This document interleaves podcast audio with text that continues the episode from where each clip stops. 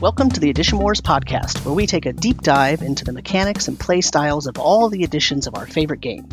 We look at what worked, what didn't, what led to better games, as well as, well, what didn't lead to better games. And we talk about it all. And in this episode, we're going to discuss part four of the 3.5 edition Unearthed Arcana book which has hopefully, I think, uh, I, I, have found this to be a fascinating discussion. I hope our audience feels the same. And if uh, you don't, I'm sorry about that. Hopefully, our next project will catch you uh, in, in a better way. Um, but with me, as always, is. I'm Brenda Stoddard. Happy to be here tonight. How are you, Sam? I'm pretty good, you know. I mean, it's July 2020. The year is eking and coughing and hacking by. Um, so, yeah. I feel like this year kind of needed a, uh, a Babylon 5 season intro, the year of fire. yeah, I mean, oh, I, you know, I, I, I, yeah, yeah, let's not talk about this year. yeah. It's, uh, yeah. So, we left off last time at the end of chapter three. And so this time we are discussing chapter four, which is all about adventuring, which it kind of is and kind of isn't. Actually, it's about things like uh, defense bonuses and armor reduction and uh, damage conversion and injury, and so it's uh, it's not really about adventuring in the way that we kind of use the word in in fifth edition, but uh, it is about all the things that uh, could affect how well you survive if you run into combat while you're adventuring. That's correct. Yeah.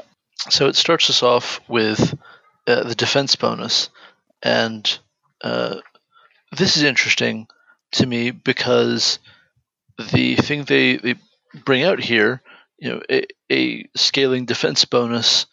Um, as you gain levels uh, to just fix your AC so the math works. Well, that's something a lot of other uh, 3x era OGL games did pick up. Um, I, I want to say that there was um, a Star Wars game that used defense bonuses like this. Um, I, I want to say that maybe uh, the Wheel of Time game used something like this just a lot of D&D hacks that were intending to do something where heavy armor wasn't really the esthetic mm-hmm. did something like this. Yeah. Um, so the the premise for the audience is that um, as you go up as you go up in level, you get you, you level up and you get better and better at your attacks, but you don't ever get better and better at your defenses. Your your armor class, if it gets better, it's because of an item not because of your leveling up in skill or prowess at anything, right? Whereas your your fighting does do that. Your your attack bonus goes up, or your ability to cast new and different spells goes up, or whatever, whatever. But your defense never goes up. And so what this does is it, it takes that into account and says, well, let's assume that you don't have a particular assumed type of armor on. Right. What would your defense bonus be what was your what would your AC be if you got better at defending yourself as you leveled up? Yep. And it goes from you know, and it, it splits splits everything by uh, class because some classes would do better than others, presumably defending themselves, and uh, then it you know gives you a bonus ranging from plus two to plus six at first level, depending on what class you are, and by the time you hit twentieth level, it's plus eight, plus nine, plus ten, plus twelve. Yep. And so it's interesting that they keep the same four points a four point spread all the way up. It's only a four point spread. And uh, the other kind of fascinating thing about this to me is that fifth edition just doesn't need it. Like this is contrary to bounded accuracy. Bye. Um, I mean the the internal scaling idea where maybe there's internal scaling on top of an existing bonus. Well, I mean, that sounds like 13th Age to me. Right? So the ideas that they're playing with here uh, were directly or indirectly mined by a lot of different games over the years, and I want to say that um, some of Unearthed Arcana, uh, Unearthed Arcana was added to the, uh, the system reference document for 3.5, but I'm not looking that up right now, so that could totally be Yeah. wrong. I think it was. I'm not sure if this particular thing was, but yeah. Yeah. But if it wasn't, then it was used anyway, so kind of Right. whatever. Right. Um, Yeah, no, I and and the thing about this is, it, is so it just it doesn't stack with armor. So you either get your armor bonus or you get your inherent defense bonus right. to improve your AC, but you don't you can't get both. So you can't you can't wear plate and get this and have you know some massive AC. Um, so my question, you said fifth edition doesn't have this because bounded accuracy, so you don't need this. Did third edition need this? I mean, we've we've talked about the fact that third edition was very into, uh, you know, you you pumped your gold into your gear so that your gear would level up, and AC was an aspect of that, right? Uh, so it only didn't need this in the sense that it was solved in that way. Um, and like man, the the just gear grind headaches that could have been done away with if this had been put into fourth edition so that you aren't like constantly playing catch up trying to keep your AC where it needs to be because you have don't have an inherent scaling function on your armor either right and so on Right. Uh, but to be fair, I mean, well, fair. Uh, Fourth edition was explicitly made to be that way. oh for sure for sure I mean, it, it wasn't an accident or or something that only showed up uh, uh, at later levels and and you know or something like that. It was specifically built around that. So no i'm not saying that uh, anyone designing these games didn't know what they were doing and didn't act with intent just like that would have been a different approach that could have done something Right. interesting and, and taken some loads off it certainly would have changed things for, say, Dark Sun. oh boy Right. no doubt Dark Sun in fourth edition had to implement the inherent bonuses uh, because uh, you know the uh, expected treasure that you get, the expected magical items, the expected everything wasn't because you know Dark Sun is basically post-apocalyptic and deals with resource scarcity. So uh, you can't have all of the expected things that you're getting in, say, vanilla fourth edition in Dark Sun. So they had to introduce inherent bonuses. I wonder if this was the kernel of the of the thought about how they could actually do do that in Dark Sun. I, I- kind of I kind of think they had been chewing on the same problem, you know, year over year, because they probably were looking at well, we can't really represent that character in fiction because that character doesn't wear armor, and you just can't play D and D like that and be a serious fighter. So, huh? So, so yeah, like I, I think that probably the designers were aware of this gear dependency, let's say problem, um, and we're looking around for ways to make something different happen. Right. So we're going to go through you know, a couple of other versions of what armor is and does immediately following. hmm Um, but they, they do also give ways to convert monster defense bonuses to the same thing, and um and such. Right. Um, but man, sitting there trying to convert uh, third ed monster stat blocks on the fly Mm-hmm. By figuring out what armor they're proficient with, so that you know how to increase their AC. Kill me now. yeah, you, you'd you'd have to uh, have that done beforehand. Yeah, just that's awful. Um, so next up we have armor as damage reduction, and this uh, halves your armor bonus to AC, and then compensates you with uh, between well zero for padded armor. Don't wear padded Mhm. armor, guys. It's not good. um, and uh, and realistically, one and four points of uh, universal damage reduction. Right. And so uh, you're you're just taking a few points off the top, and you know the funny thing is, in its own way, this did make it into fifth edition. It's heavy armor master. Yeah. Just just right there. Except that uh, magical weapons get around heavy armor master, but that's fine. Right. But this is addressing the thing people have said about D and D for about forty six years, uh, which is that armor doesn't help you not get hit. Mhm. Armor helps you be hurt less when you get hit. Right. Right. And I mean, you know, our armor class has a similar problem to HP in that way, in that uh, hit points and hit points have have very specifically morphed into a health bar uh, in in computer games. Yep. And then, therefore, that has bounced back onto the RPG side of it, and HP has morphed into a health bar when it's really not. It's actually more nuanced. It has to do with fatigue and and uh, you know and s- small cuts adding up to big ones and you know that sort of thing whereas armor reduction addresses that more directly Yep. uh, because ac has the same problem of oh you you actually it didn't meet your ac so you they missed you but they actually didn't miss they just maybe it was a glancing blow that didn't injure you so you know uh, and this this actually sort of deals with that Right. sort of. And what this doesn't have a good way to account for is how uh, your ability scores aren't changed in coming into this system.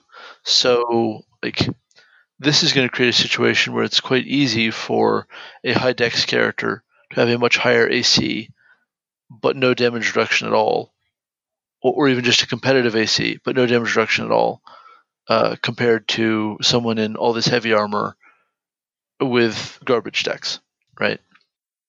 And fifth edition, uh, well, but both fourth and fifth, fifth edition accept that by having no ability score adjustment applied to your AC if you're wearing heavy armor.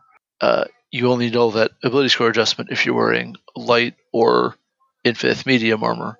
Well, like that's that does sort of skew the math here. I don't think it's skewing it in an unintended or unacknowledged way. It's just it's it means that uh, someone like a, a rogue or a bard is fragile in a different way, right?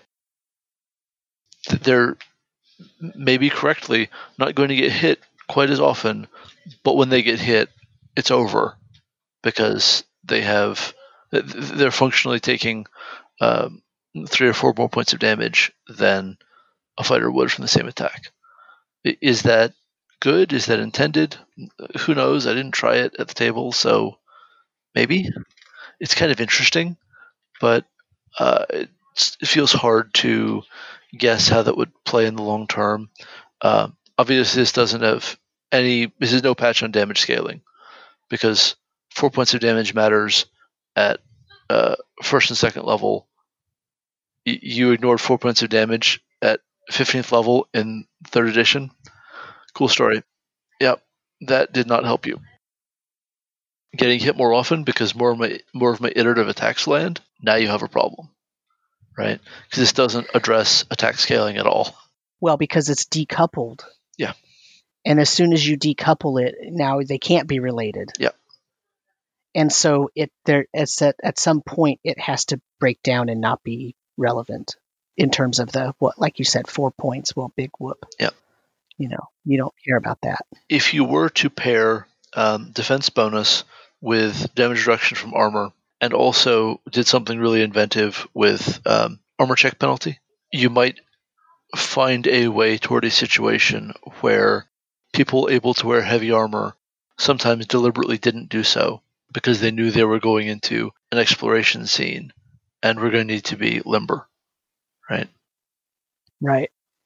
Anyway, there's also handling for this in uh, magic armor and natural armor. The, the bonus on magic armor only increases your AC, it doesn't touch your damage reduction. And, and then there's a, a note on stacking damage reduction, which is not a phrase I even want to think about again. I knew how it worked at the time, but I have totally just dumped that bit of knowledge as to how stacking damage reduction works, and I'll thank you not to remind me. It, it was a thing. Um but you know, you did the calculation and whatever. Yeah. So, so shields also apply just to AC, and then natural armor has a whole thing. And dealing with a natural armor adjustment on the fly uh, is another of those absolute worst kinds of things. Right. Just no thank you. Now, so a mature adult red dragon is a natural armor bonus of plus I was 24. just I was just reading that paragraph. That gives it damage reduction uh, four slash bar, and its natural armor bonus is reduced by four points to plus twenty. No. No. Yeah. God, no, please. I mean, it's yeah. Yeah, because you can't even just look at its AC value. You've got to keep in mind it may have a low dex, and so. Anyway, guys, I no. um, like this is fine if you have built the system around this uh, from from the jump, or if you are seriously going to convert your whole monster manual over to this Mhm. with extensive calculations for every monster. But Right. there's nothing casual about you using this in your game. Yeah, because because here's the frost giant, right? Right. It has a plus nine natural armor bonus, so it gets DR one from natural armor. The chain shirt that it's wearing gives it an additional DR two. If it were seventh level barbarian, the barbarian class levels give it a DR one, and then you add up those three values, you get a DR four. So his AC is 20, 10 plus eight plus two. That's how they got the twenty. Oh, So imagine going through the Monster Manual 1, Monster Manual 2, Monster Manual 3, Monster Manual 4, Monster Manual 5, and the Fiend Folio oh. and and figuring out that that damage reduction uh, for each one. So I mean, now you know, I mean, let's be honest. I, I'm not sure that anybody uh, would necessarily do that. They would just do it creature by creature when they were running that creature in the game. But still, the fact remains: it's it's not smooth, especially when, as you said, you're talking about four hit points of damage reduction. Yeah. Um, and I, I like that they give extensive behind behind the curtain sidebars on hmm everything. Yeah. Yeah. Um, that's that's very cool. And they talk about the combo of defense bonus and damage reduction. Mhm. Um, and that's that's all pretty cool stuff. But then they launch into another system. I, I think I think for those you have to. I mean, this is something where you don't just decide it in the middle of your campaign. Oh no! Oh you, no! you have to say at the very beginning, okay, we're doing, we're going to play this game, but we're doing this variant, and because we're playing a swashbuckling game, and everybody's going to be, you know, stylish swashbucklers, we want to use defense bonuses and damage reduction. Yeah. and so that's what we're doing from the get go. Uh, and then you know, then you just you incorporate it into the the way that you talk about that game. And uh, again, I'm not looking it up right now, but I feel like Grim Tales might have mined from this fairly extensively, and that was a, a really deep uh, hack of third edition, just Mhm. barely recognizable as third edition. Anyway, the next system. So we have damage conversion. I'm I'm gonna just go ahead and say don't use this one. I'm I'm sorry. like this is a this Yeah. one's a, a real mess. Um, so the idea is that uh, when you get hit, you convert the amount of your armor bonus of uh, out of lethal damage into non-lethal damage. So you're tracking those separately, which means healing is going to work better because Mhm. if you are receiving magical healing, uh, every single point of magical healing heals both one point of non-lethal and one point of lethal. hmm Don't do this.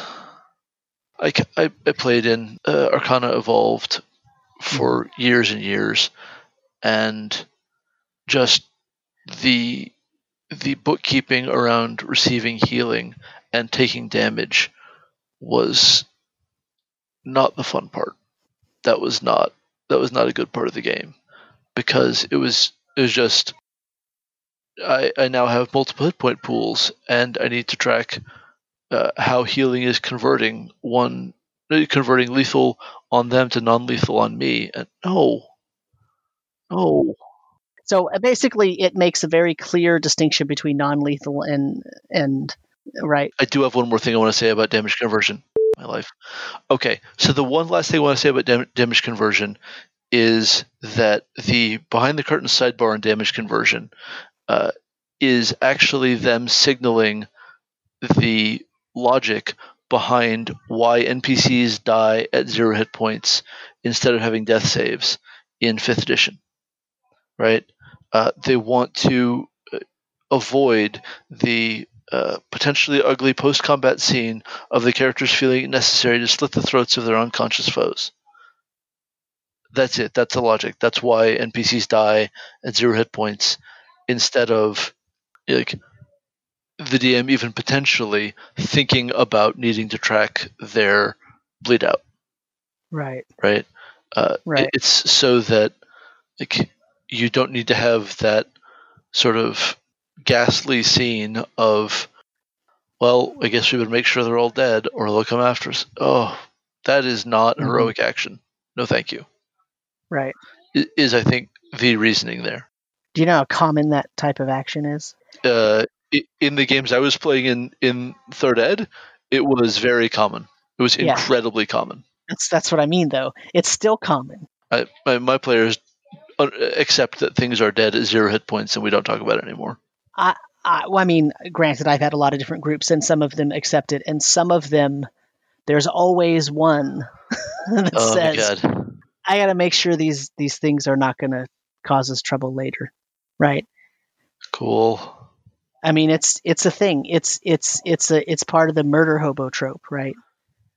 Great. It's a coup, de grace for each dead enemy. yeah. right. No, I I get it. So, Just it's I mean, not I'm not. I'm, I'm not making. A, I I'm not saying it's great. I'm just saying yeah, I yeah, know for a fact that that still exists. Oh.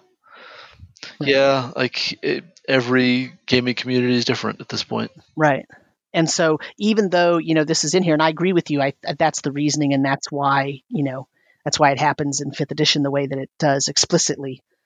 Um, but uh, it, yeah, that's the yeah, it's not it doesn't doesn't always carry through to the psyche of of the players. All right. Right. Now, Sam, please So- launch us into injuries. Now let's talk about injuries. Okay, so basically this is an alternative hit point system. Okay, um, and really what happens is it takes away the idea of hit points, and it says we are going to just use an injury threshold as determining how injured you actually are. We're we're not going to use such a basic, transparent number schemes such as hit points. Here's what we're going to do we're going to take away your hit points, and we're going to say that when you take damage, we're going to divide that damage by five. We're going to round up, and if you're hit by, so for example, if you're hit by an attack that did 12 points of damage, so you're, you're still rolling the same, right? You're still rolling an attack. Your creatures are still rolling an attack, rolling damage the same. They didn't change that part. But what happens is, let's say I roll a 12 for damage you got hit for 12. Well, in the old system, you you just subtract 12 hit points from your hit point uh, max uh, hit point total, and then you'd move on. In this case, you take the 12 and you divide it by five, and then you round up, which gives you a total of three in this case, because 12 divided uh, by five is two plus, right? So then you round up to three. That means this is a three point injury. Now, to determine if you actually took the three point injury, you have to make a fortitude save. The fortitude save is a DC 15 plus the damage value. So the damage value is that three that I mentioned a second ago. So now your DC is 18. So if you roll a fortitude check and you make 18 or higher, you have succeeded in avoiding that injury and you take no damage. If you fail and you fail by less than 10, then you took a hit. And each time, so the other thing that complicates this is each time that you are hit, you have a cumulative negative one modifier on future fortitude saves to resist future hits. Okay. Uh, so you take that three, you take that hit, right? So we'll determine what happens later. Uh, if you fail to save by 10 or more, you become disabled or staggered if it was intending to be a non-lethal hit. So, so here's the thing about this. Okay. If you succeed your saving throw, it has no effect. If you fail it by less than 10, you get hit. If you fail it by 10 or higher, you are disabled.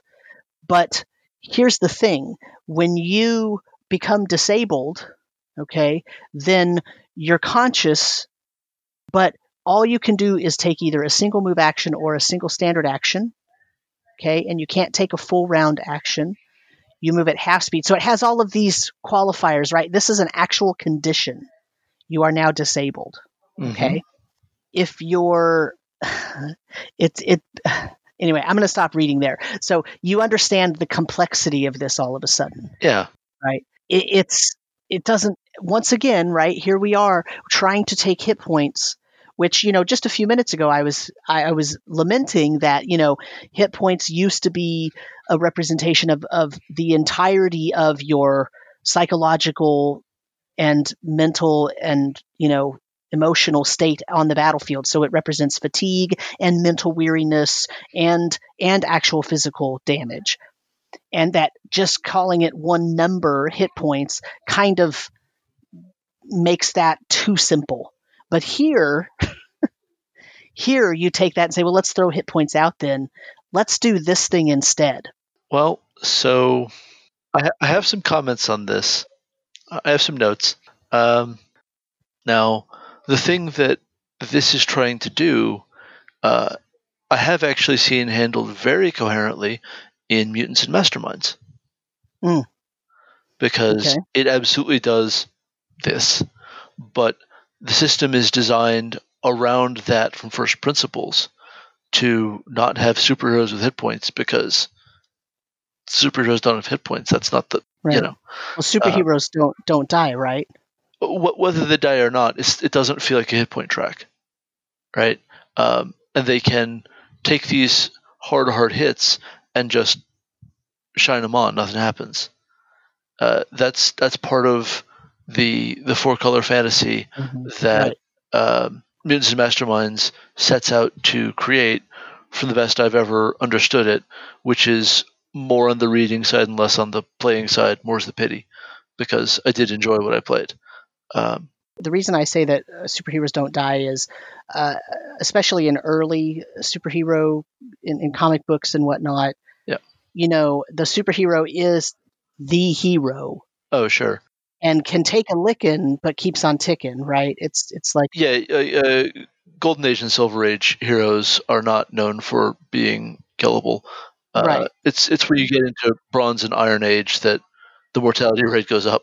right, but but also when they when they best someone, they're often carting them off to jail Yeah, for for trial. sure. They're Yeah. they're not they're also not killing the enemy. They're they're doing justice. You know, they're they're Yep. trying to let the justice. So so that's why I said that because that's that's a very known superhero trope, right? So For I could see I could see if you might want to not have a something as as non granular as hit points in a game like that. Yep, Right. I, can, I can definitely see that. Anyway, this is this feels like a real headache to me um, in actual Yeah. use. Um, I can't remember uh, because I, I never read it. I just read about it. I can't remember Mhm. if maybe um, Star Wars Saga Edition touched on this also. Uh, so Saga Edition had a condition track that oh gosh, it's been a while, but right. um, it was sort of like this kind of probably parallel evolution, but I don't remember it seeming as clunky as this. But you know, my Well, memory sure. Again, designed from first principles rather Right. than uh, reverse engineered. sure, Um, so I think we have beaten that one to death, and yeah. it, it has finally failed its last fortitude save. I mean, so you know, there's a whole bunch I didn't say uh, about all of that. You know, all these conditions and all these different things that are happening, um, but it's uh, headache-inducing uh, to read it. Um, not to say that some groups couldn't use this and have a ball with it and all that. I'm not. I'm not making a value judgment. I'm saying for me, Yeah. it just it's headache-inducing to to deal with all of it. Yeah, for sure. That brings us to healing. Yep. A- a- So the the goal of uh, this section and really a lot of the next couple of systems, next several, lots more systems. hmm Heavens, we have a lot Right. more subsystems to get through.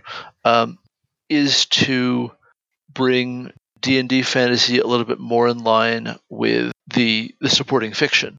You know, y- your Appendix N fiction, where there are just not that many healers in every party. There Right. there aren't well, especially this is third ed. You have to have a cleric. other characters can heal technically. You have to have a cleric. Let's let's not mess around. And so they're trying to like move D and D more in that direction, or at least make moving that direction more of an option, um, without just fixing the spell lists, uh, whatever. um, so, uh, you know, we- we're going to talk about um, uh, natural healing and non- non-lethal healing. So, so this is the healing system specifically for that injury Mhm. system we just covered. But right, right. um, So, in, in, in other words, it, it splits them. You know that that injury system. It split everything into a lethal damage category or non-lethal mm-hmm. damage category. So I kind of mentioned that, but I didn't make it really explicit.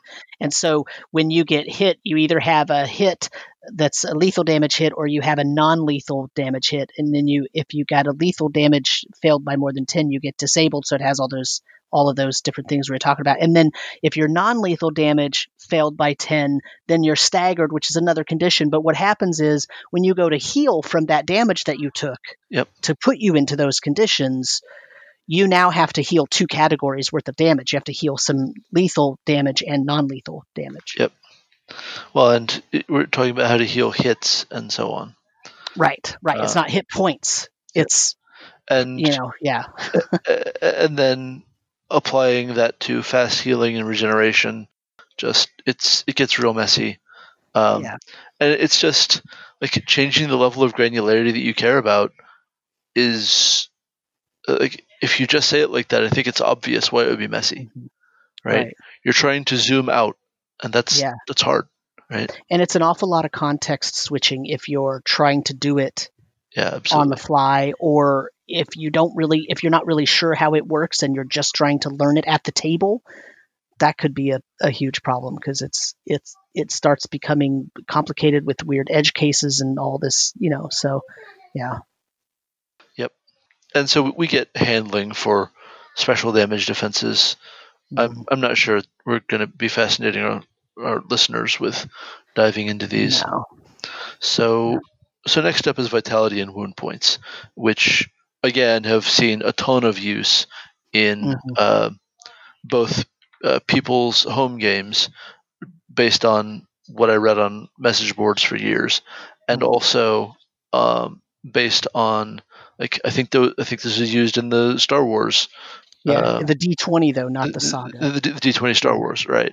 Um, where they needed to represent uh, uh, sudden death from lightsaber, right Um and so the idea here is that uh, you're separating sort of the the meat side of hit points from the uh, luck and dodging and so on of Mhm. hit points. So Right. wound points are uh, are the meat. That they are actual big gashes in your yeah, flesh, right. and then vitality is uh, all of that luck and divine favor and uh, I, I feel well rested today and whatever else that keeps you going. Um, you know, yeah and you and you get you get a number of vitality points at first level based on class and so it works pretty much how you might expect you know barbarian gets 12 plus their con mod fighter gets 10 ranger gets 8 rogue gets 6 all those plus con mod you know um, and you get a vitality die so you roll you roll just as you level up you roll just like you would roll hit points traditionally you, but you roll a vitality die Yep. and then your wound points are uh, your constitution score. So your surviv- survivability at uh, first level is much much higher. Right. Well, because you don't take wounds unless you get hit with a crit. or, you're at zero vitality. Right. Sure. But that right. But if you're a if you're a barbarian with 12 plus con mod, you're it's going to take yeah. Yeah. Yeah. You have some good survivability. I, I mean, the actual amount that you can amount of punishment you can absorb before you are uh, dead, well, it has a lot in common with the starting hit points at first level in fourth edition. It's not Mhm. the same, but it's not that different either. Right. and I think that's kind of interesting. But but right, uh, critical hits cut straight to meat points, um, and uh, then there's rules around injury and death, special damage situations. Well, hold on. I want to back Oh, you up sorry, for a go ahead. second. Also, wound damage put- puts you in a fatigued category. So Oh, the person sure. you take a wound, you now have to introduce being fatigued. Sure. So you now have a conditional. You have a condition placed uh, on top of the actual wound. Yeah, and I. Okay, you kind of have to decide for yourself whether you like death spirals or not, right? Mhm. So the there, there's there's a good side and a bad side to death spirals in design, Mhm. and as a general statement, D and D has shunned them because they they aren't heroic, right? They're realistic, Right. um, or at least they encourage verisimilitude. Uh, Mhm. instead of I'm at one hit point, I'm fighting like a champ, I have no problems. Uh, You know, you're weakened because you're badly injured, so you have a problem. Uh, well, the problem there is the first person to take an injury now has a, a much more difficult time you know, surviving the fight and coming from behind in the fight. And so, to a certain extent, it uh, overemphasizes the value of initiative and nova striking. Well, nova striking is already overvalued in D and D. Right. Um, and so, if you're going to have a death spiral, you probably also want to have something in your system that is pushing back against Nova striking. An escalation die comes to mind as Mhm. one of the most graceful ways I've seen a game handle um, uh, anti Nova striking. Right. Um, in case that term of jargon is unfamiliar, uh, Nova striking is just when you use your biggest stuff first instead of uh, acting like a proper action hero or Dragon Ball Z character and using the small stuff early until you're in a more desperate situation and you have to destroy them with your biggest baddest stuff. right. Right? That, that's what that's about. Nova striking is the uh, the reason why you have a five minute workday.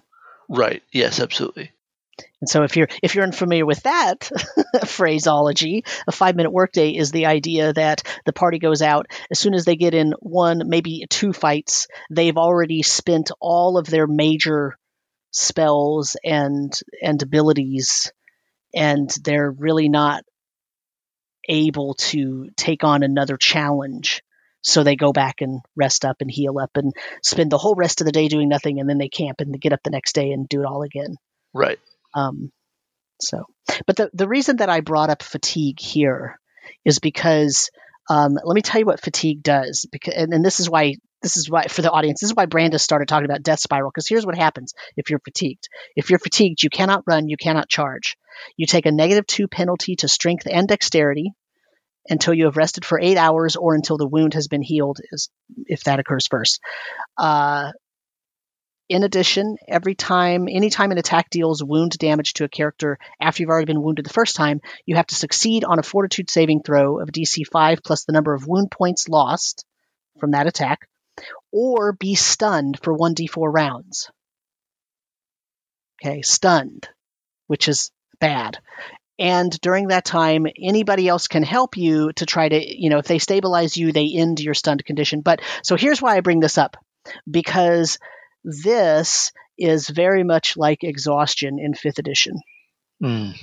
Mhm. This is worse than exhaustion because it does it does trigger that death spiral you're talking about. That and, and now that you've gotten a wound, it's much harder for you to succeed at anything else other than just continuing to die, right? Yep. Um, but exhaustion is is kind of a a it's similar to fatigue in that as it as it gets worse if you don't take care of your exhaustion levels the the disability keeps adding up for you and you get worse and worse and worse and you're now in the exhaustion spiral which could end up being a death spiral for you because you are really not able to do anything by the time you get up into the higher levels of exhaustion Right. Being exhausted one level is not a big deal. But like fatigued, if you're fatigued in the middle of a fight because you've been wounded, number number one, you're fatigued, but you're wounded. so yeah, death spiral. It makes it gritty. It makes it it makes it gritty. Yeah, I mean, it, one of the other, uh, you know, biggest tabletop games out there, Call of Cthulhu, is Mhm. death spirals all the way down. Right. Uh, almost every aspect of play is some kind of death spiral, and that that's that's the the fun of it, right? Is trying to sort of stay out in front of it or to die interestingly. Succumb to the idea that you that you are going to perish in some way, uh, maybe not bodily, but but maybe mentally, and therefore, uh, you might as well go for the gusto and do what Right. you got to do, right? Because you know it's not going to end well. And so like um, we we also have healing rules for uh, the vitality and wound point system.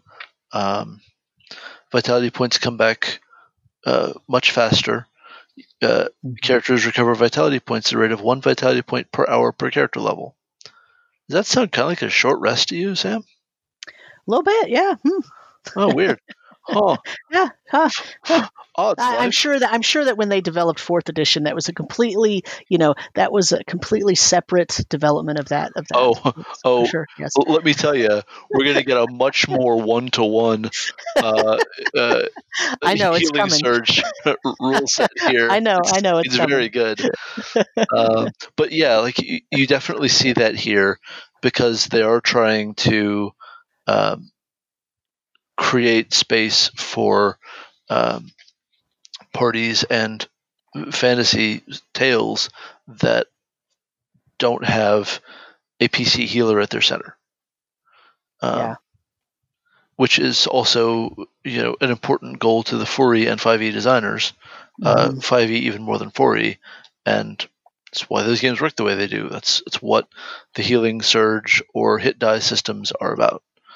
Um, so uh, there's a, a whole thing around um, vitality points and monsters.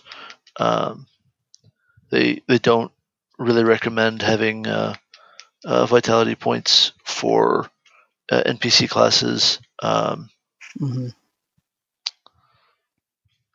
and uh, yeah, there's just a lot of here's how you handle this, here's how you handle this. Right. I'm not sure there's going to be a lot of useful stuff to to talk about there. No, not not really. Um, So then that brings us to reserve points. Yep, and and reserve points, well, that that is just dead on some uh, some healing surges. It's Mhm. just not sort of chunky like a healing surge.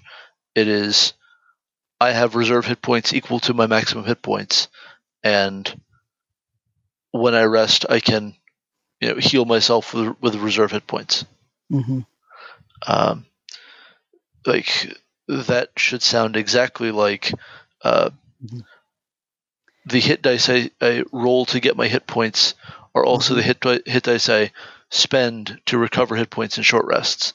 Right. Um, healing surges, like you could more than fully heal yourself once in the course of a day. Um, Right. Sometimes quite a bit more if your class was really into that, like paladins. Mhm. Um, Well, and this is definitely the the the four E five minute short rest because the example they give is uh, they use Tordek, right? Tordek is the dwarf fighter, I think. Yep. Tordek has 22 hit points. He has therefore 22 reserve points also, and he's in battle with some orcs. Takes six points of damage, so now his uh, HP is 16. However, after the fight, his reserve hit points, he had a reserve pool of 22, remember? His reserve hit points begin to, quote, convert to hit points. So over the course of six minutes, his reserve point total drops by six, and his hit point total goes back up to, to by six, bringing him to a maximum of 22. So in six minutes, he basically did a healing surge. Yep. But I'm sure that has nothing to do with fourth edition. Total convergent evolution, yeah, completely n- unrelated. You know, Yeah. Yeah. yeah. I'm I'm sure that if we read the credits list of uh, those respective books, we would find that Mhm. held up. Sure. Uh, anyway, I mean, 4E was designed just four years after this book was sorry Right. released just four years after this book. Yes, right, right. That that word is very important because, um, you know, they weren't just looking back at the core books when they were doing uh, fourth Yeah, edition. yeah, for sure. were. for sure.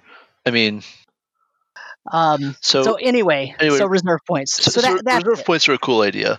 Uh, Yeah. They're they're very mathy, and I'd rather use the the chunkier uh, healing surges or hit dice. But as a prelude to uh, healing surges and hit dice, they're they're pretty solid and really worth a good look. you say they're kind of clunky or, or mathy. You didn't say clunky. You said mathy. They're kind of mathy, but not compared to the two things we just read above. No, I mean, no, no, compared to those, graceful this is- compared to those. Yeah, This is sure. really simple. You just have another pool. Yeah. You just put another box right next to your HP box, and you know you have that in reserve, and you just track both of them. Yeah, for sure. Um, that's that's absolutely true. Um, Yeah. So, so next up, anyway, next we, have we a lot massive more of these to go. damage. Yeah. Yes, we we have a few pages. Yeah. Uh, so so massive damage thresholds and results, um, and this is all about changing up when you have to make a save against massive damage and what your massive damage threshold is. Um, in uh, core uh, 3x, I believe it's 50 points, right? And so hmm I think so. Yeah. and so in high level play, you can get a game dynamic, especially post 20 play. Uh, in, in very high level 3x, you can get a dynamic where um, everyone's dishing out 50 points or more with an attack. That's that's just universal. hmm It's not even a, a meaningful dent in the target's hit points. So what you're doing is trying to get them to roll a one on their fortitude save. You, you, are going crit fishing Right. with a critical fail on their Mhm. fortitude save to resist mass- massive damage because that will cut them down quickly. Um, now, I, I never personally played uh, 3x in that way or at that level, but I definitely read about that happening.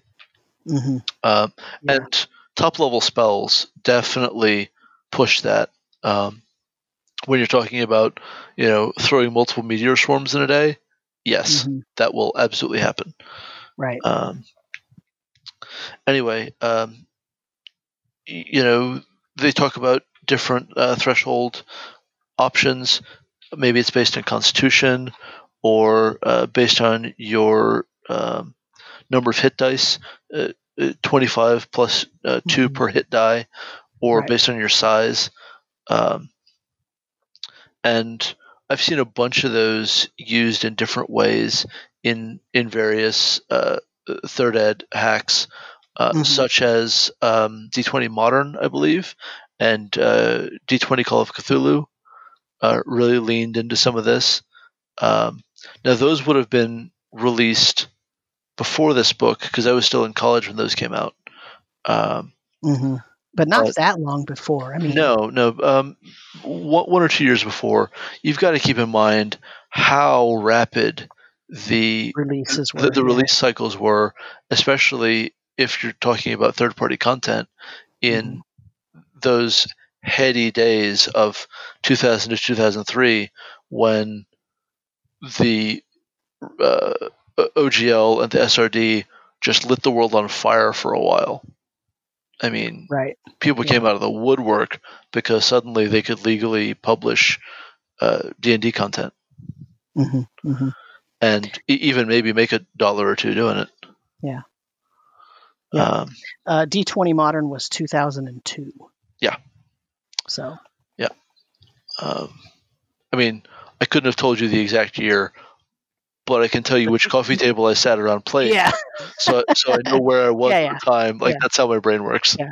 Well, what's funny is D20 Call of Cthulhu was also 2002. Yeah. So Well, I mean, like, it's but it's that those years, you know. One of the reasons why I'm not, a I, I never got into third edition as much is those early years. The f- first, I was still playing AD&D, a, a mix between 1E and 2E, right?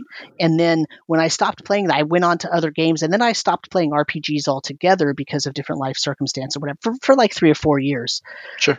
By the time I wanted to get back into it, I hadn't played D&D since literally since right before third edition came out and it was 2007 when I decided I wanted to start playing again because Oh, I was a boy. little more settled. Yeah. So 2007, you go to the store and you look for D and D, or you go to the, you know you go to the hobby store or whatever, and there are like 50 books, Yeah. and I was like, whoa, I guess I'm Yeah. not playing third edition because.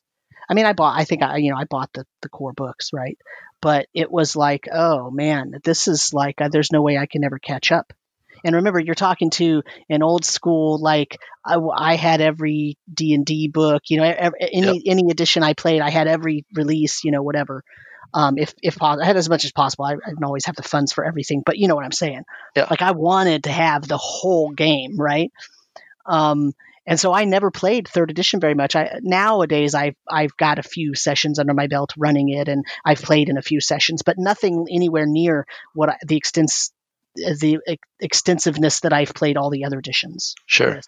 So that's that's the reason. But it's because that release cycle of one or two hardcover books every month, hmm you know, is just killer if you can't keep up or you um, don't don't know where to begin. Like I walked in and it, I walked into the store and it was like, oh man, Well, like I don't even I don't know what to do with this. just to be maximally brain breaking, you've got to remember that in uh, about fall of uh, 2003, they hit the reset button on it all, Right, and did 3.5. I know. and and so everything that was really important got some kind of re-release, and Right. so like. Uh, it, Right. if you if you track any of this at all, you know about the OGL glut of Mm-hmm. uh, third ed D and D, but it, uh, living through it was a whole experience, right? Like Yeah. I, I was in college and had some disposable income, and the amount of stuff I've still Mhm. got is insane. Amazing, right? Yeah. Well, and also remember that it wasn't PDFs weren't big, right? You didn't you Yeah, didn't get no. stuff on PDF back No. then. So you were buying published printed books. That was the only way you could get most of them. Well, and those those things weren't funded with Kickstarter. Ain't no Right, no. Kickstarter in Yeah. 2002, Right. right?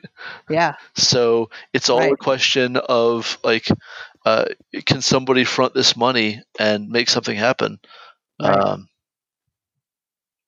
yeah. Yeah. So it was th- those were weird, strange days. Strange days for sure. But you know, I mean, we're way off on a tangent now. But weird.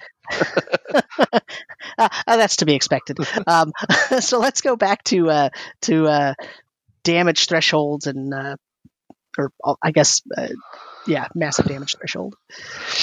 Um, Uh, so, so the thing here is just uh, having a bunch of hit points is no guarantee that you're going to make it through the round, right? A, a large hit point pool uh, might mean nothing, like uh, one unlucky roll and you're in the dirt. mhm, um, and also like a larger number of smaller attacks is r- really a lot worse than a smaller number of larger attacks, mhm, such as sneak attack, right? right.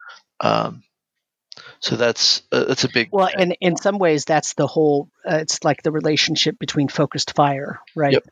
Yep.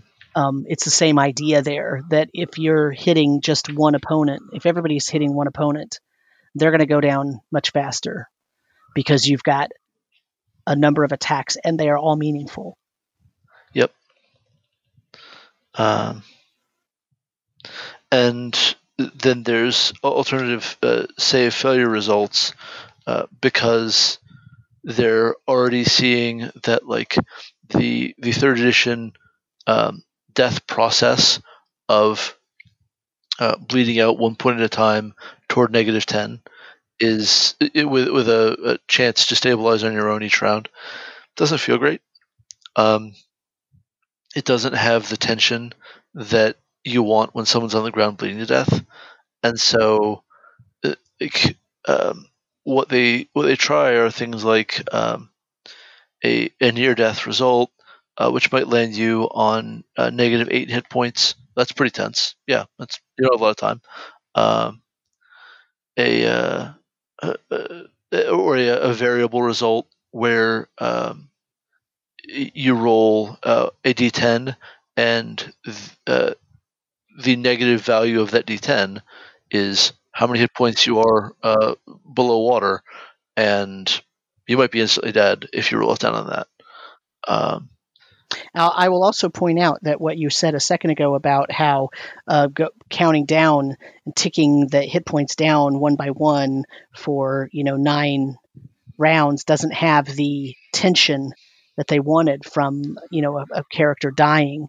Well, that's part of the same reason as the wound system above, right? Yeah. Where you get a wound and you go into a death spiral that needs to be taken care of. That's supposed to evoke a tension between what the healer in the party is doing or maybe someone else who could stabilize that person and uh, right and what's going on outside of the wounded individual's sphere you know what i mean yep it's meant to evoke tension. Yep, I agree with that. Now, how successful it was, just as in this, how successful it was is another story.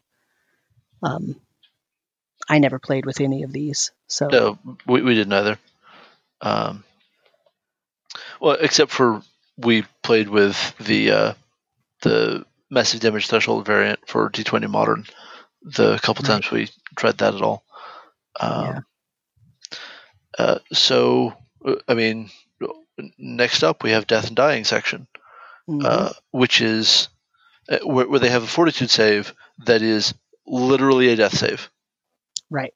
I mean, it it scales off fortitude, which means fighters are going to be really good at it, and wizards mm-hmm. are going to uh, be all hemophiliacs, I guess. which that's, right. that's, rough. Yeah. Um, that's rough, buddy.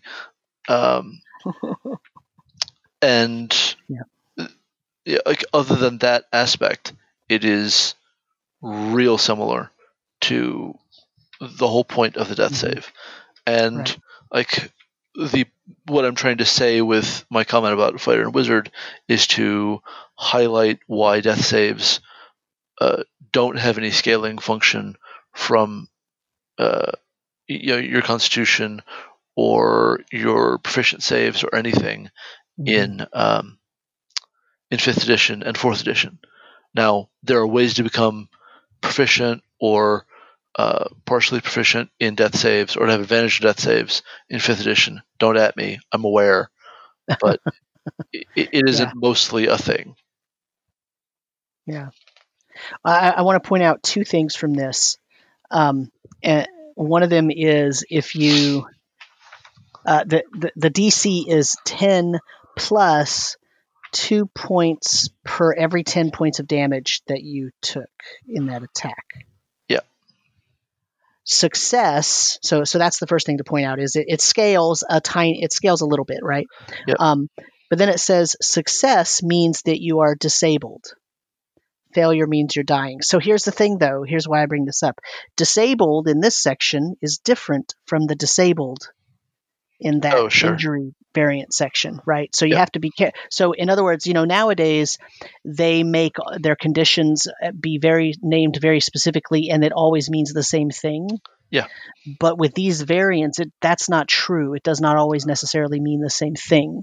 It means disabled in this context. It, it's a lot of it's the same, but there's some slight differences that could become important, right? Yeah, for sure. Um, and so, so you, you can't just assume that uh, disabled, dying, stable means the same exact thing here as it does in one of these other alternative variant systems. Right. Well, and and D and D has a long history with needing a damn thesaurus. Sure. Yeah. Yeah. Level.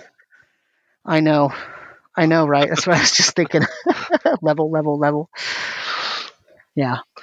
Uh, so, in any case, uh, do you find this? I mean, interesting. I mean, uh, It's, um, it's a death save. It, it's not interesting now because we've had two editions of something more streamlined. Well, so so if for some reason it were necessary that I go back and run a third edition game, which it isn't, but imagine for a second with me. Right. Um, using this does feel pretty plausible to me because it does, you know, carry some tension on a die roll Mhm. r- other than uh, did I get my 10% chance to auto stabilize? No. All right, well, I, I take down by one. Like, Right. like uh, another thing that I, I don't think we're necessarily going to see here, but uh, is a variant I saw a lot of the time, is the acknowledgement that the negative one to negative ten window is uh, trivial and useless at high Mhm. levels when you know a, a 40 to 50 point uh, damage attack incoming is Mhm. normal like that's that, that's a totally normal thing uh, Right. to say nothing of a crit well Mhm.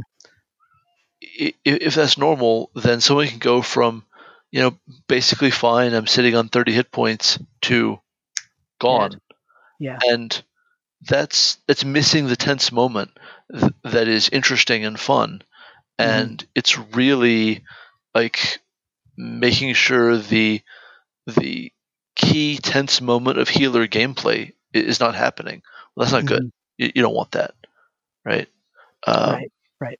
like support healer gameplay by making a rescue possible is the lesson uh, so in that light uh, using this becomes much more appealing Right.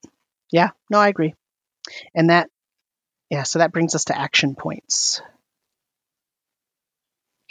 Yep. So action points uh, are going to become part of the uh, just the, the core DNA of Eberron. Um, was Eberron released in 2004? I think it was. 2004. That's what you said, right? Yeah, 2004. So, so action points become some of the essential DNA of Eberron and a, a good number of other uh, 3.5 era uh, uh, OGL games, Mhm. right? Right. Um, and the idea is just that you are, you know, representing high heroism and feats of daring do that uh, let the, the players turn, you know, a failure into a success or a hit against them into a miss or whatever uh, Right. by rolling an extra die and spending a resource. Um, This was, it's very popular because it puts the resource in the player's hands Yeah. and they can choose when to use the action point and uh, overcome something that they didn't necessarily expect. You know, sometimes when you're making a roll and you expect to succeed, uh, you just think it's going to be a typical triumphant whatever, uh, and then you fail. And so here's a way to rescue it. right. And it's, and it's, very, it's very simple. correcting for the um, the cruelty of the, the very flat probability of a d20 is Right. a reasonable thing to want.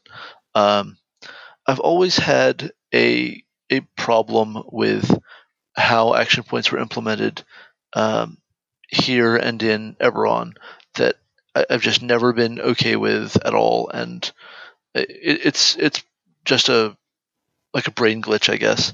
But Mhm. um, every time a character advances, he gains a number of action points equal to five plus one half his new character level.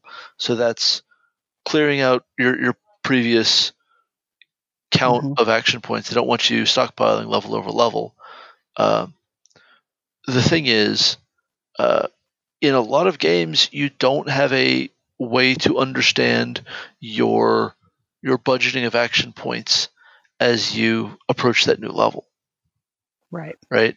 You don't have a way to understand how far off that next level is. So you can't necessarily say to yourself, we've probably got about one more session to go before we level. I might as well spend two or three action points that I've been sitting on because Right. they're going away if I don't spend them, right? And just ha- even asking players to think about um, making sure they spend all of these before they level is just very teeth grinding for me. I don't like Right. it. Um, Yeah. I mean, I, I, I don't like that. decision making to work on that zoomed out of a meta level. So yeah, that's Yeah. me. I mean, eh, but at the same time, I understand why the that ruling is there. That they, you know, because some people would save up, right? Yeah. Um, I mean, I think it also signals why action points in fourth edition don't work like that. Right. Yeah. Like you you have one, uh, you you can store more up, but you can't spend them all in one encounter. So Mhm. so so what? Right. Um, and so if you don't spend the spend them at the end of the day, well, they get flushed, and you go back to Right. one. Well, but that's you, fine. But you get that one the next day, so Yeah. it like it doesn't feel like a loss if you don't end up using it. Yeah, I mean, it's a loss, but it's a pretty small one. Sure, sure, right. And, and But you, you've but got because it's so small, it doesn't really seem like it has a huge impact because Precisely. you. It's not like you lose it because you didn't use it, and it you're only going to get one when you get to your next level, which who knows how right. So that runs into that problem again of how do I know how long it's going to be. Yeah. So you don't have to worry about that because you know it's going to come the next either the next uh, you know the next day or perhaps if you're getting to a milestone, which is after two encounters or three encounters, right? Milestone means something different in fourth edition than it does in fifth edition, so don't for, misunderstand. for sure. For sure. So yeah, um, but yeah, so it's it's it's uh, I, yeah. uh, the thing is, like, I know that this system was very, very people enjoyed this, right? In the same way that in fourth edition they enjoyed rolling two d twenty for an Avenger, right? And that that, Yep. that got carried into fifth edition. Well, this got carried into fourth edition because it is a very enjoyable mechanic. Yeah, I mean, th- what the action point gets you is is quite different, but because it's Sure, but the i- but the idea Yeah. of it is Yep. Worthy enough yeah, for uh, sure, to evoke en- enough fun to be to be pulled into the next edition. for sure. Um, and I do really like the idea of getting to spend action points to crank up your feats and Mm-hmm. like make them more better. Um, Yeah. that would Yeah. be a, a cool thing to see um, built into the core of a system, so that it was something you're considering for every feat or micro feature that you sold. I, Mhm. I, I do dig that. Yeah, yeah, and it's a it's a good way to make those feats a little bit more meaningful. Uh, for sure, for sure. oh, this next one. Are we ready to hit combat facing? Because I, I Uh, have, I have Do you have thing? Do you have things to say about it? I mean, yeah, yeah. It's it's gonna be real fast. You're gonna like it. It- it, it, evo- it evokes uh, the the two E yes, that's what I'm going me. to say. I'm going to Even say. art, the listen to us talk about this. Yeah, Go listen to us talk about this in the 12 Days of Edition Wars. Anyway, moving on. nice. Yeah, yeah. No, I'm totally fine with that. Uh, it, it's basically the same thing. I'm sure there are some few slight nuances for for third edition, There Um, are um, but you know, Yeah. like yeah, this it's, is it's the same. There's no way we can talk to you, dear listener, about this in any useful way because it's so visual. Um, Yeah, if you if you are really really invested in nuances of positioning and flanking, uh, then maybe uh, hunt up a PDF of this and look at it. But man, no. it it literally um, takes the game. So so let's just make this clear at the outset. Third edition assumed that you were using minis. Right. Yeah, oh, no, I take it back. They im- implied that miniature use was a good idea. right. and there's a, there's enough in the mechanics, the standard mechanics, not necessarily in this book. There's enough in the standard mechanics to make you want to use a map in minis. If you don't want to, it still works. It's fine. But most people, to my knowledge, were using some kind of map and some kind of mini, you know, something to represent the characters. Okay, and that was just assumed that that, that was going to be how it was hmm this section of this book takes that into so much detail. It takes it so much deeper into the tiny nuances of, of that, of positioning and facing and all of that stuff, that it literally turns it into a miniatures war game for every battle. Even more than what people complained about 4th edition D&D. Yep. Because in 4th edition D&D, the movement's actually very much simplified and the way that, you know, pushes and pulls and different things like that work are very much simplified. Here it is, you know, uh, this is the largest single section of this chapter. I think it's what one, two, three, four, five, six pages. Yeah, no doubt. Um, and, and then if you count the the the very the uh, the hexes and all that stuff, like it, I, I'm not saying it's a bad section. I'm just saying we don't we can't dig into it, and it's going to be real real boring to listen to us talk about it. Yep. So yeah, let's yeah, I agree. Go go go listen to our uh, 12 Days of Christmas, 12 Days of Edition Wars uh, series where we talked about combat and tactics because uh, it, it's basically the same thing but in much more detail hmm uh, with using terminology from third edition. Uh, so the one last thing I want to say about this is that Mhm. if you can read this and still think that having flanking rules in fifth edition is a good idea, the optional flanking rules, I don't, I don't know that I can help you. It's okay that you like that. I'm not saying you shouldn't like that, Yeah. but we're on a different planet as to what is satisfying at the table. Like I Mhm. am wild about the fact that rogues don't need to position on the opposite side of a monster and Mhm. just need an adjacent ally to the monster. That is the best to me. Yeah. Um, because the whole conga line system of um, uh, third ed and fourth ed flanking was so tedious and so Mhm. samey in every fight. Mm-hmm. Um, Right. Yeah, because if it's important to your attack, you're going to do it. Yeah. Uh, So- especially in fourth. Oh man, like Yeah. that, that that plus two attack bonus. Like attack bonus is king in 4th Mhm. We've said it before, and I'll say it again. Attack Yep. bonus is absolutely where it is at because the system is so so stingy on bonuses to Mhm. attack. Right. All right, so So But- let's move on to yeah, variable really modifiers. So Yeah. variable modifiers. So it is wild to see this in D and D to me because this is Earthdawn, man. Yeah. This Yeah. is straight up some Earthdawn stuff. Like I was uh, I was playing Earthdawn with uh, my buddies in North Carolina, uh, run by my friend Christopher Mifsud. Um, just a couple years after this came out, uh, would have been about 2008 that we were playing a bunch of uh, Earthdawn, and Mhm. like, I'm not sure this chart isn't ripped off. it might be. It might be. It literally could be ripped off. Yeah. I, I don't have it in front of me to compare because I never Yeah. owned any Earthdawn books, but man, that is what is going on here with the dice step chart, and that step chart is the beating heart of Mhm. um, all action resolution in uh, in Earthdawn. It's just that in D and D there's a baseline D twenty, and in Earthdawn there's not. That's not a thing right. right? You just have uh, the die you roll and however many steps, like up or down, that has to go. Um, Right.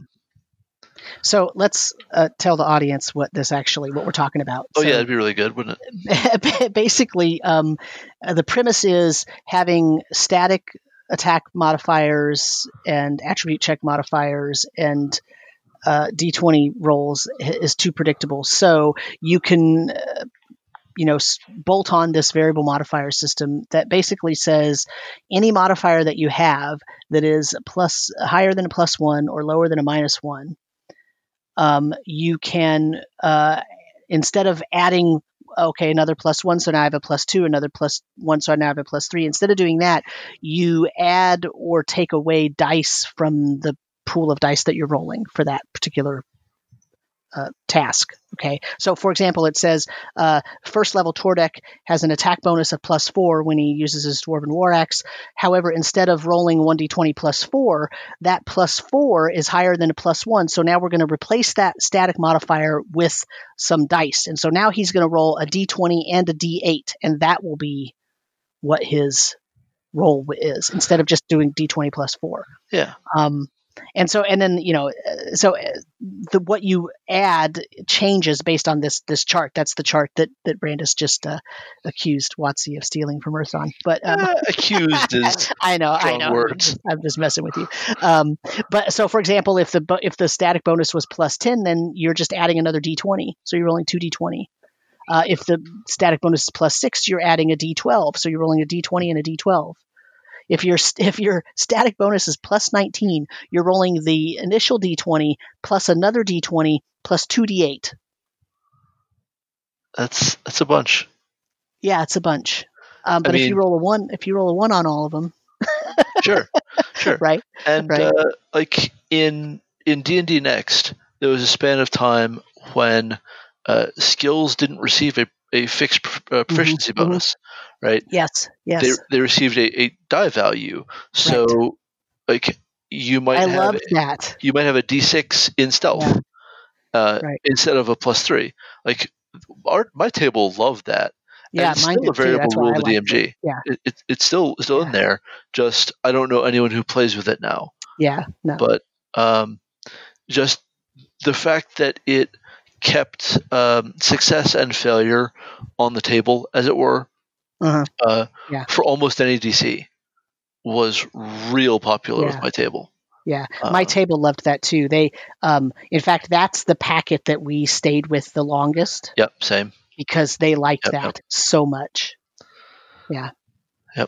Um, it was exciting. Yeah. and I think that that was the active packet for a good long time. It was it had a long stretch. It did, but there were there were at least two or three more after that, and Yeah. we did not adopt them as readily as we had adopted each successive packet throughout Yeah. that playtest Yep. because they got stuck on that one because it was the best combination of the stuff they wanted. Yeah, it Oh. certainly keeps rolls tense. That that feels good. Yeah. Even Yeah. on a failure, it can still feel really good Mhm. because you can know that success was within your grasp. Right. And the harder you make it to like know the probabilities off the top of your head, the better it feels. In, Right. in my opinion. Yeah, yeah, because the success or failure is a surprise rather Yep. than a foregone conclusion. Right. Um, and oh man, what am I looking at here? This bell curve rolls business. Oh right. dice. Yeah, yeah. I, I've definitely seen people talk about the bell curve, uh, about various bell curve systems, um, Mhm. where um, you're you're rolling either two d10 instead of uh, a d20, or I think they're suggesting uh, three d6 um, to to generate your you know, anything you roll a d20 for, right? Right. um, and you add that up so that the math actually gravitates toward a 10 or an 11 instead of um, the flat probability of d20 um, and i don't know. Um, there are some editions where i'd like this more but in uh, in fifth the whole system of advantage and disadvantage uh, is intended from first principles to make it so that um, unexpected things do actually happen. hmm They Mhm. are more common than their sort of uh, real probability would suggest, even if Right. they're still uncommon and you don't want to bet on them, Mhm. but it's still worth a shot, right? Yep.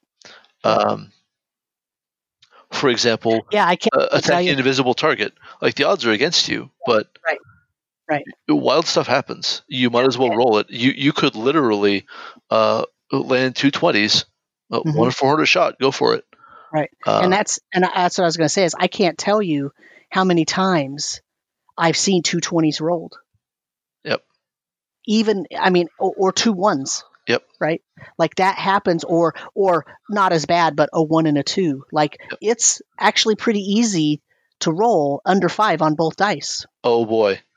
You know, like suddenly you're not in the one in four hundred chances anymore, right? Like you that probability is much higher, but it's not. It doesn't come to mind as quickly Yep. if you're not super quick with math. So it's not as knowable. But boy, you sure know it when you've rolled two twos, you know, or a two and a four. So it's yeah. I mean that that kind of stuff happens a, a lot more than I think people expect it to. Anyway, um, so anything else you want to say?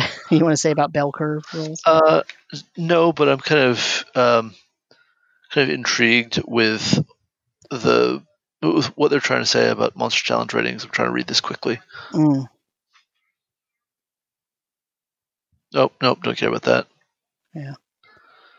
Uh, luck domain. yeah. Oh, sure. Yeah, Yeah. I mean, something that grants free rolls is not as useful in curve situation. Sure, that makes sense. Yeah, yeah. Um, Um, so what about all players roll the dice? This is a, a extreme variant. A, so I don't like it for D and D personally. I know people who like it. That's fine. mhm. Um, it's of course a huge thing in indie gaming.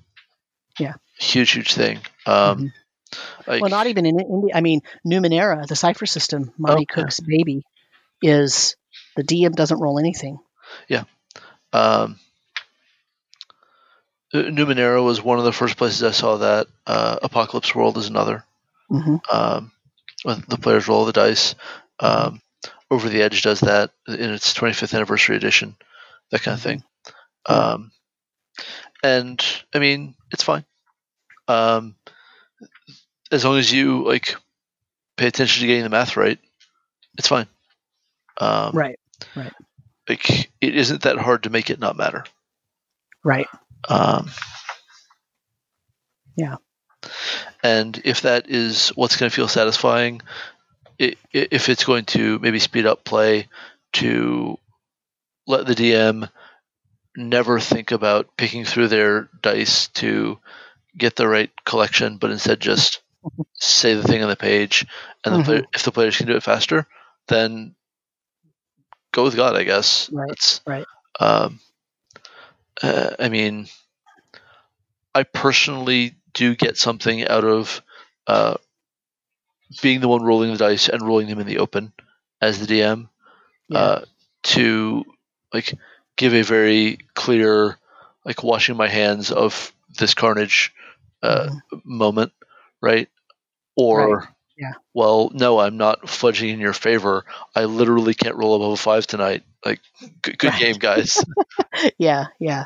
No, I, I roll my all of my almost every roll I make is out in the open. Yeah, and like at this point, I'm I'm rolling in the clear even in Roll20 because I Yeah. just I don't get anything out of uh, secret Mhm. rolls. Right. Um, Yeah. I do the same thing. Because I don't I'm I'm and once again no judgment here, no there's no ethical dilemma here, but I don't fudge dice rolls ever. Yeah me either. Um so for me, you know, it doesn't matter if I roll that. You know, there's never a point where I go, "Oh, I rolled that in the open. Whoops, let me roll it behind here." Like I don't do that. Yep. Um, there are occasions when, like, if I'm rolling an enemy's stealth roll, I will roll it behind my screen, right? Um, so that the players don't see it. Now, uh, that's with my two teenage players because they look at my dice, you know, if I roll them. Uh, And the adults I play with, that doesn't matter if I roll it out in the open. They don't know what I'm rolling for, so it doesn't matter, and they're not, you know. Um, whereas the teenagers are, "What's that? What's that? Oh, he, oh, he rolled an 18. Something's going to happen," you know, that kind of thing. Yeah. Um, and uh, and so to to stop that, I roll behind the screen, except for combat. I roll everything out in the open. That way, you know what? Hey, if that goblin really did roll a crit, sorry. Um, that's just how it works. But I actually enjoy rolling dice. So, it, in fact, it's one of the problems I have with Numenera. Not that I think the system isn't set up well or that it's set up to not and doesn't work. I don't think that at all. It does work very well. But I enjoy rolling dice. So, running Numenera, it was hard for me because I was never, I was not getting the tactile dice rolling portion of the game, which I do enjoy a great deal. So, you know. Yep. Yep. That's a me problem. That's a that's a mental issue that I have. Uh, Uh, I, I collect my dice on purpose with I- intent to uh, use them. cause mayhem. Yeah, yeah, right. Um, I definitely definitely feel that. I mean, i especially in um, my, my Orakesh game, right? Like Mhm. a, a party wipe is not a campaign ender because there are so many characters like, active in the campaign. The Mhm. players just go play their alts, and now they have to do a corpse run, and that's their problem, Right. not mine. Yeah, yeah, Uh, it's it's very West Marches in that way. yeah. No, that's Uh, good. I like that. I enjoy that style.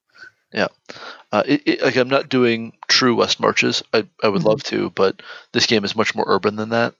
But um, but yeah, like um, I I really do love just here's what's going on.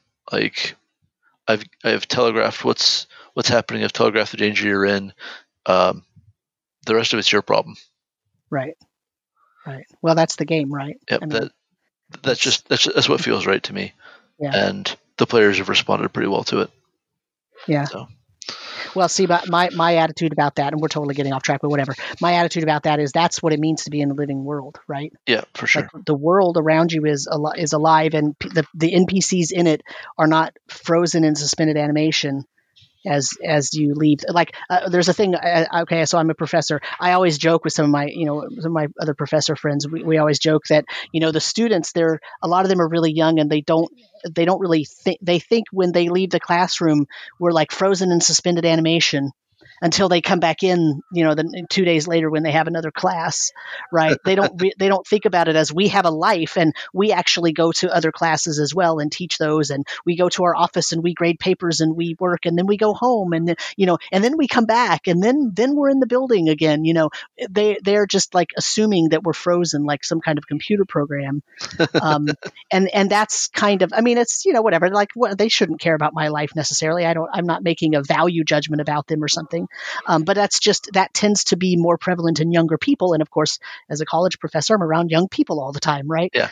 um, so so so that that happens like in a game too right? If you run a, a setting if if the dm is running a setting and doesn't really make the the npcs have a life outside of what the players are having their pcs do then why shouldn't they expect the merchant to freeze in his shop until they walk through the door Sure. right? Um, but I don't run my. I, I try to run my game as much as possible as there's other stuff going on. Yeah. You know, there's other stuff going on, and so when you try to go see somebody, they don't necessarily have to be in their shop or their temple or you know on the island at all right i mean like that that's that's what happens people move and go do things and look up things and get in trouble and you know all that stuff despite what the players are having their PCs do, and sometimes because of what the PCs are doing, right? Right. And so, therefore, you have the exact right attitude where, hey, look, this happened, and that's your problem to solve. What, you know, these people are all just living their lives too, and now you got to deal with whatever the fallout of your of the other group's actions were. Sorry, Yeah. Right. Yeah, that's just how it works. All right. I don't think we're seriously going to launch into uh, No, Uh, the next No, chapter here, I'm not doing the next um, chapter. no. and oh, I I guess I just want to say, uh, if you want to hear a preview of this chapter, go back and listen to Twelve Days of Edition Wars when we cover spells and magic, Right. because boy howdy, is Well- a lot of that, a lot of those concepts uh, rehashed in this. And that says something, right? Yeah. That says that even though those things were, were published in late second edition and what I call 2.5, right? Yep. That those those concepts need very little tweaking to be brought into third edition. And here they are, Well, once again, I- right in the the, the concepts of, of spell points is never going to die. Right. Right. sure. Right. Um, yeah, there's always going to be people who love D and D, but cannot stand uh, Vancian slot based magic, right. and spell points are always going to be for them. So every edition is going to have some kind of variant for that, other than fourth, Right. because fourth is the Yeah. outlier. Yeah. Um, And so here it is for third. Spells and magic had it for second. The DMG has it for fifth. hmm Yeah. Anyway, so I think I think we we will we're done with chapter four then, And uh, so, just for our audience, this book has six chapters. so, yeah. You, So you- I- you know who thought we were getting through this in maybe two or three episodes? uh, no, no, I don't know. Uh, Some I, poor fool who will remain know. nameless. I know not what but you're it was talking both about. of us. Well, the thing is, with a deep dive, like I I honestly read the chapter, right? Like yeah, yeah. I try to, you know, and it makes me think about, oh, gee, you know, wow, how similar to second edition is that? How similar to fourth? How similar to fifth? Like, uh, but I, the th- here's and here's the thing. I think our audience enjoys that. I, I hope so. Hope Hope so so. too. I mean, um, I, I no longer remember how we got through 12 Days of Edition Wars covering, you know, e- each book in only three episodes. Right. Well, Christ. because we knew. we knew, and we stopped each other. Also, uh, sometimes we didn't, and I Oh, had to right. edit. Oopsie. so, but anyway, so I think that's going to uh, finish us for this episode. So, Brandes, where can people find you on the internet? Uh, you can find me on Twitter at Brandes Stoddard. Uh, my personal blog is brandesstoddard.com. I also write for tribality.com, and my Patreon is Brandes Stoddard. Excellent. And I am DM Samuel, and you can find me on Twitter at DM Samuel, and you can find me on RPGmusings.com. You can also find me, of course, as always, all over the Tome Show. And so, with that, I think we will say goodbye. And I will remind people to wear their damn masks. Sam, do you have Yes. anything you want to remind people? I would like it if they would arrest the cops who murdered Breonna Taylor. That's the right answer.